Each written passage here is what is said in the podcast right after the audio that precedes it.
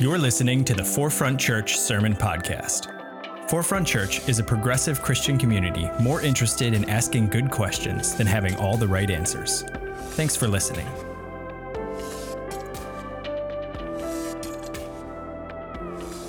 How's everyone doing? The bumper is brought to you by Matthew Kern. He's our he's in town today from upstate. So good to see you, Matthew. He also is a great videographer. You can hire him, um, as well as many videographers actually in our congregation. We have like several here today. Uh, very talented community.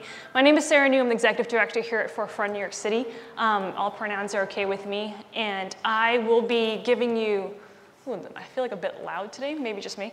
Um, our sermon on how to read the Bible. Uh, you know, that's a book I'm relying on today. I'm talking about how we got the Bible. Wow. Uh, lot, I use the word Bible like 50 times in my sermon, so just um, don't play any drinking games with the word Bible as I give the sermon.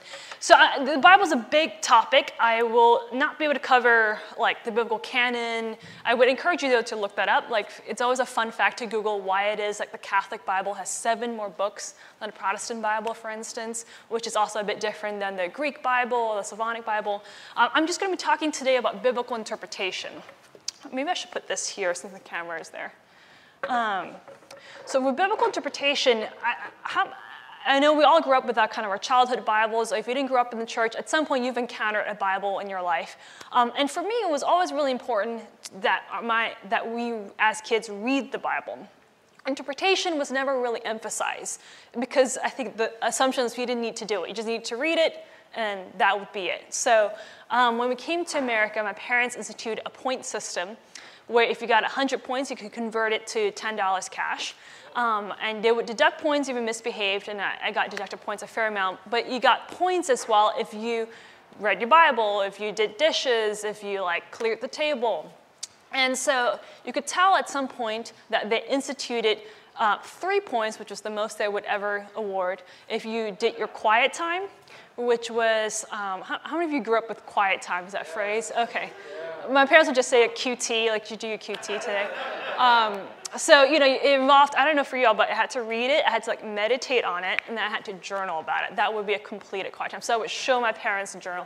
And at some point you can tell they gave the three points because my journal entries went from like ramblings about my siblings and rantings to like meditations on 2 Chronicles chapter 3 and, you know, like Genesis 5 or something like that. So I recently just went back to my parents and read my kids' journal, so that's why I have it fresh of mind.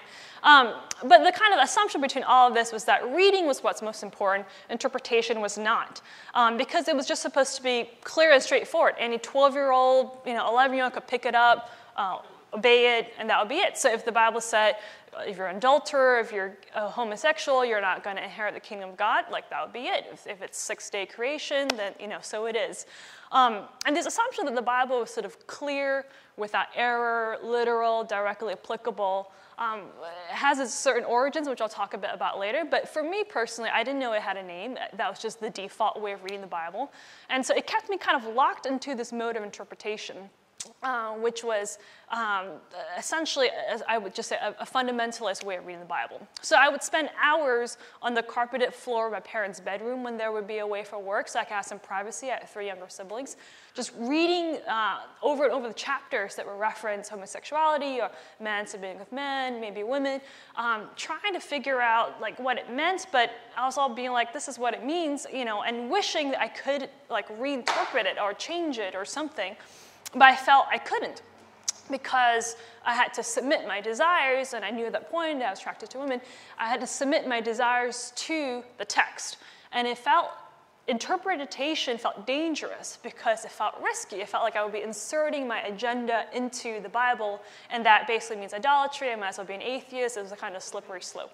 Um, so what I did know then, uh, I mean, it, it, sounds a bit dire back then, but I think my brain developed this defense mechanism in which I just said, you know, that's okay. Like I'll never get married. It'll be fine. I'll be single. I'll just join a nunnery. Was like my backup plan. I think I, I, I preferred to be a monk. I think I like the outfits a bit better.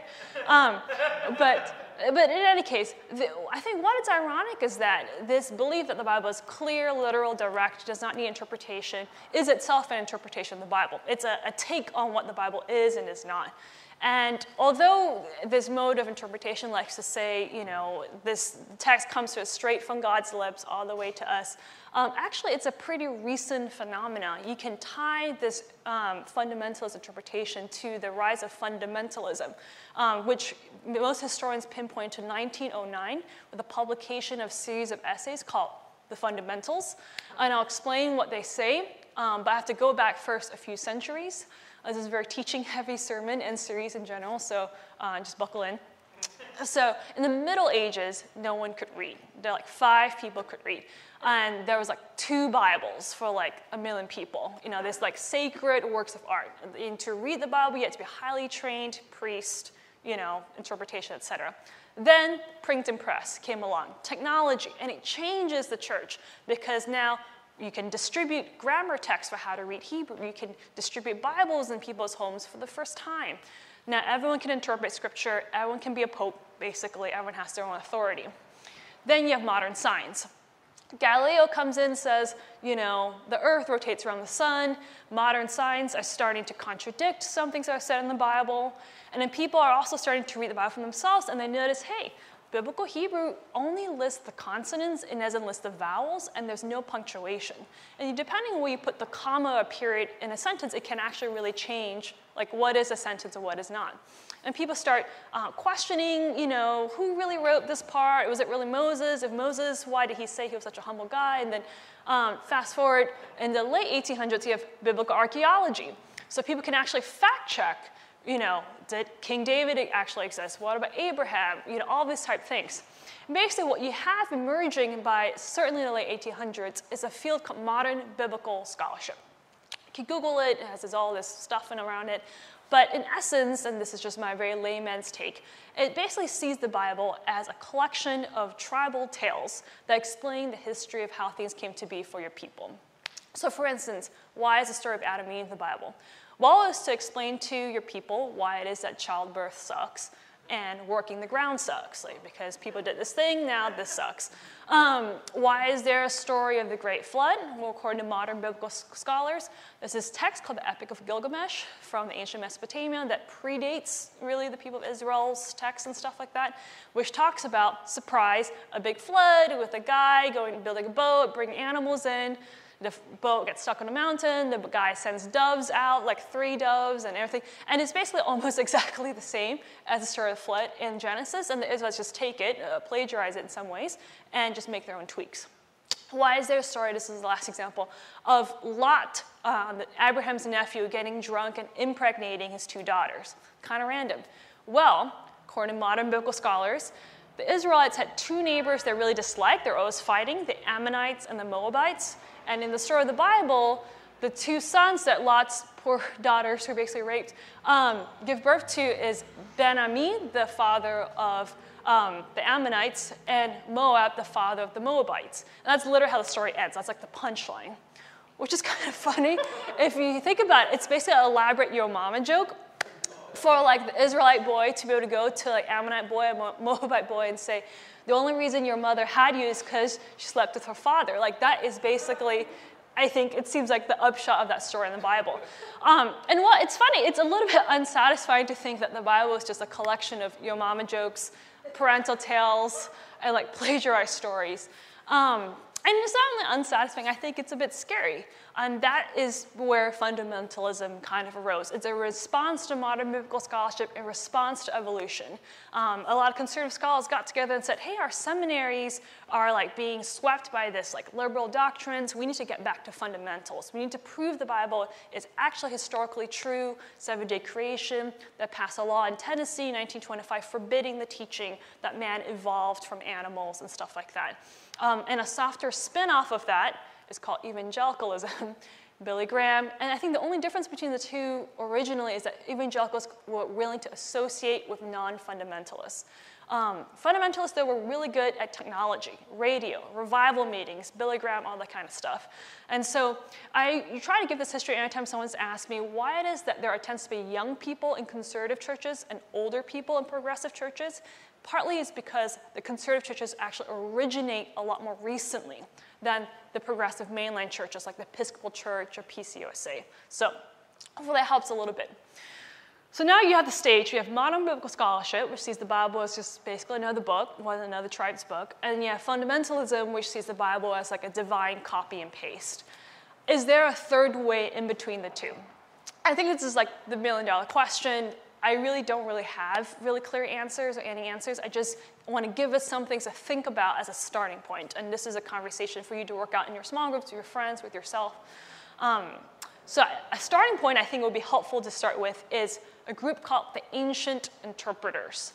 Um, for this sermon, I'm going to rely really heavily on James Kugel's How to Read the Bible. He's a professor at Harvard and at some university in Israel. I really recommend checking it out. And so to talk about this group called Ancient Interpreters, I'm going to do another history, rewind to a point in Israel's history called the, their first major exile. We talk about exile a fair amount on stage to understand the Bible. It's really important. Just remember, at some point, Israel was exiled. Um, and the major exile point is at 586 BCE. There's another one that happens when the temple is destroyed in 70 AD. But 586 BCE is the first major exile, and Israel gets captured by the Babylonian Empire, particularly Jerusalem and Judah, and they're dispersed. It's really important because before this point, most likely the modern biblical scholars are right, which is the Bible was not really like the word in the way we have this kind of reverence around it today. It was just like a collection of family stories and like laws that were passed down orally, not even written down. After the exile, they come back, 50 years in exile. So you imagine 50 years ago, people coming back. Some people coming back have never even been born in Jerusalem. They were born in captivity. The old generation that knew how to run things maybe were dead or like really old, had dementia, couldn't remember what's going on. So what they do, they have to rebuild this nation. They go back to their old tales and stories and laws, and they start writing them down for the first time because it's like we might be dispersed again. We got to like record this. We can't just rely on the older generation to pass it down to us. Um, and one of the first things they do collectively is they gather together to hear the law read out loud. So here's Nehemiah chapter 8. When the seventh month came, the people gathered together in the square before the water gate. They told the scribe Ezra to bring the book of the law of Moses, which the Lord had given to Israel. Accordingly, the priest Ezra brought the law before the assembly, both men and women, and, and, all who could hear with understanding. He read it from facing the square before the water gate before, from early morning until midday. So I think most of you here got here at 8.15 a.m. I would assume we're talking about 7, 6 o'clock, all the way to midday before it gets too hot. Men, women, teenagers, anyone can hear of understanding, preteens, are gathering together. And why was this such hunger for the law? This is the first time we're really seeing this kind of collective desire for law. And I think a big part of the reason is, like I said, they are looking for moral guidance, for some kind of groundedness as to who they are. They're looking to these laws and saying, tell us who we are as a people so we can move forward. They want moral instructions. And so but that, the problem is that these oral stories and laws that they've passed down don't necessarily easily lend themselves to present application. Like, how does this thing about Adam and Eve help us figure out in this Babylonian exile, uh, post Babylonian exile, how to live? Like, it's not clear, it's not right there. So, what they do is they interpret it. So, here is in Nehemiah chapter 8 again. Also, Joshua I'm going to skip through all the names, uh, helped the people to understand the law while the people remained in their places. So they read from the book, from the law of God, with interpretation. They gave the sense so that the people understood the reading. It's super important. So you have Ezra like reading out the law, and then you have this group of people helping everyone else interpret and make sense of the law. And so making basically connecting the dots from the past to the present, which is basically an act of interpretation. And so let me give you an example of what they did. Um, this is Philo. He's a uh, I don't have a slide up because it's a last minute insertion. Um, he's a sort of first century Jewish interpreter, and he interprets the story of Abraham. You know how he leaves his hometown Ur because God calls him, and he goes to the land of Canaan. Um, so typically, it's a story about like your great great great father came from this place to this place, and that's why we're here. Like that's the historical like meaning would be. But Philo interprets it and says. The departure from home, as depicted by the literal text of Scripture, was made by a certain wise man, Abraham. But according to the rules of allegory, it is made by the soul of anyone fond of virtue who is searching for the true God. So Philo is saying this is not just a story about your immigration history, basically. Um, it's a story about any soul who is searching for the true God. So anyone can see themselves in Abraham. So Philo's trying to make the story relevant for the present context. So that is one big thing the ancient interpreters do. And that's kind of, that shifts a new paradigm. It changes, just you know, it from a collection of stories that your family told and lost to the Torah, to scripture, to the word, to how I think all of us experience the Bible today. So that's the first big change the ancient interpreters do. The second big change, which is probably a bit more important, is that in their interpretation, they are much more concerned with a spiritual reading of Scripture than a historical reading of Scripture. So, in Philo's take, it is much more important to see the story of Abraham as a story of any soul looking for God or for virtue than it is about your great grandfather who did this and that's how we got here. So, I'll give you another example, uh, a more familiar story, perhaps Genesis. So, Genesis 1, we read the world was created um, in six days. The first day was light, and the fourth day we have sun, stars, moon. And that kind of posed a bit of contradiction to the ancient interpreters. And one of their assumptions was the Bible cannot have contradiction. So how can you have days without the sun? How can you have days without, you know, moon, sun, all that stuff? And the other thing they noticed was, you know, this, this curse, uh, this warning that God gives Adam. You may eat from any tree in the garden, but you shall not eat from the tree of knowing good and evil, because on the day that you eat from it, you shall die. So we know that Adam does not die on the day he eats it. In fact, he lives until 930 years. So the ancient interpreters, they're like, okay, there's a meaning here, there's a mystery, we must figure out. So they pull this verse from Psalm 90, verse 4, which says, For a thousand years in your sight are as yesterday, the way it passes, or like a watch in the night. And they say, okay, so to God, a thousand years equals one day. So this resolves the contradiction of Adam living to 930 years, because one day means a thousand years, and you know, roughly equivalent. And the world's created not in six days, but 6,000 years, etc. So that's one thing they do, and they're, they're, they're, like really good at these creative sort of gymnastics a little bit throughout. Um, the other thing they do is they look and they think about, okay, nowhere in Genesis does it say that all humans have to die. They just say that Adam and Eve, whoever eats the fruit, has to die. And yet we all clearly die, but none of us ate the fruit. You know, it's not our fault. So they kind of create this theory that when Adam ate the fruit and they became sinful, they like passed on the sin to their generations, and then that's why we all die. And so that's how you get not just original sin, the fall of man, phrases that if you look in the Bible do not exist. Like nowhere in the Bible is it say like this is where sin originates or original sin or you know the fall of man. But this is baked into our assumptions of how we read Genesis, such that if you ask most people, they would think those phrases don't exist in the Bible. And so um, if, the, the reason why I, I mention this is that Paul takes this ancient interpreter notion of Genesis and builds off in it. In 1 Corinthians 15, he says, For since death came through a human being, the resurrection of the dead has also come through a human being. As all die in Adam, so all will be made alive in Christ. So Paul is taking this and saying, Adam, Christ, like first Adam, second Adam, basically. Adam got you sin and death, and Christ is giving you resurrection and new life. And so you see how there's the Torah, there's the ancient interpreters, and then there's the New Testament writers, all of which are just interpreting each other's text. Um, and I think it's, it can be a little bit scary if you think about it.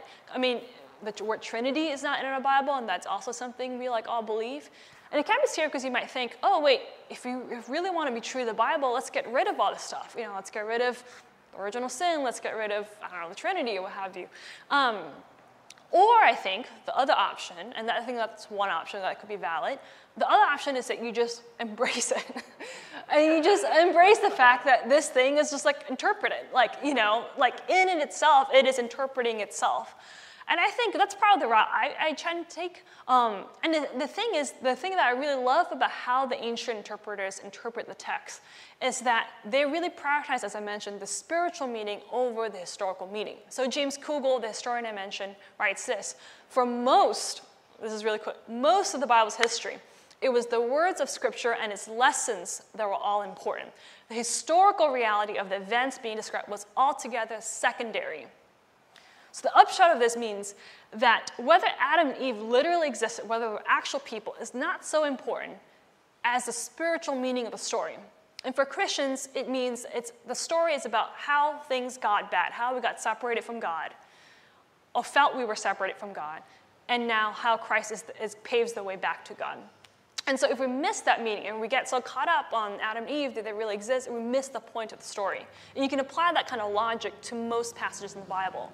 Um, and in the 13th century, this way of reading scripture got so systematized that they actually, medieval um, sages came up with four meanings you can get from scripture the literal meaning, the moral meaning, the allegorical meaning, and the anagogical meaning. I don't know how to pronounce it.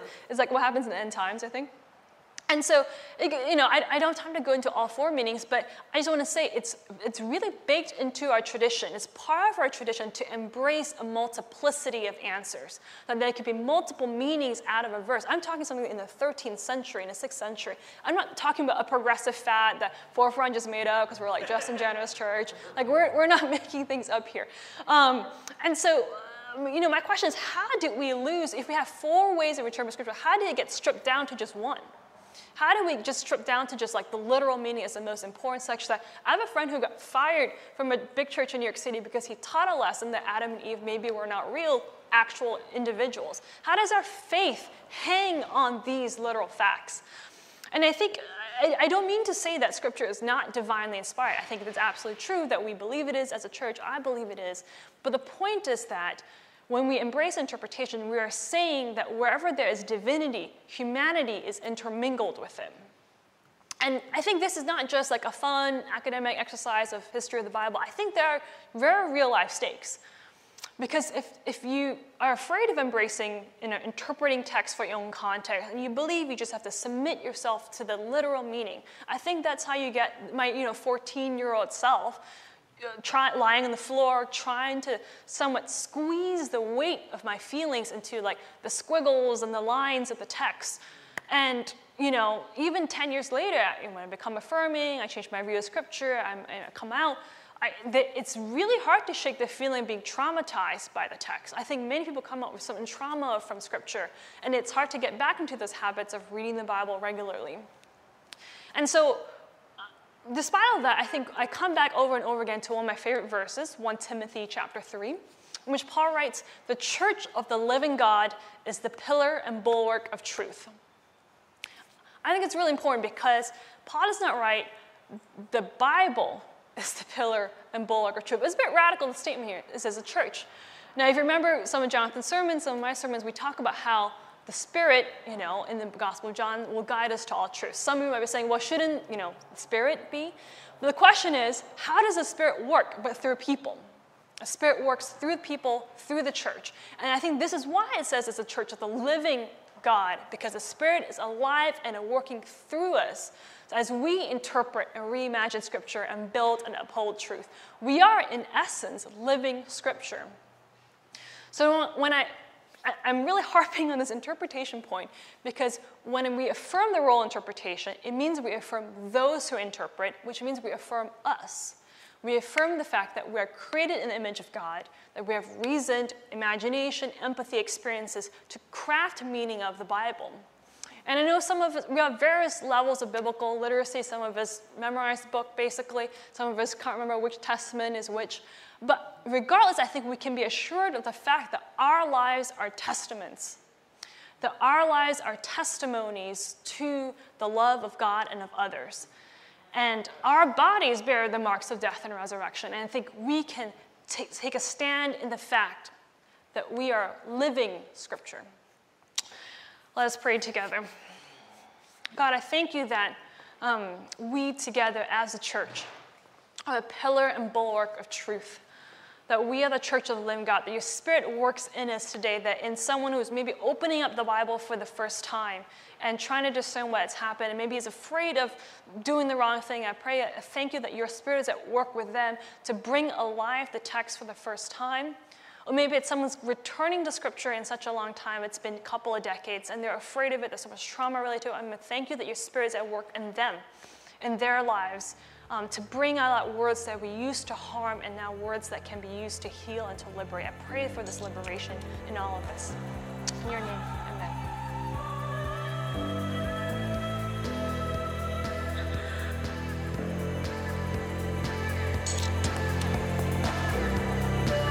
Thanks for listening to the Forefront Sermon Podcast.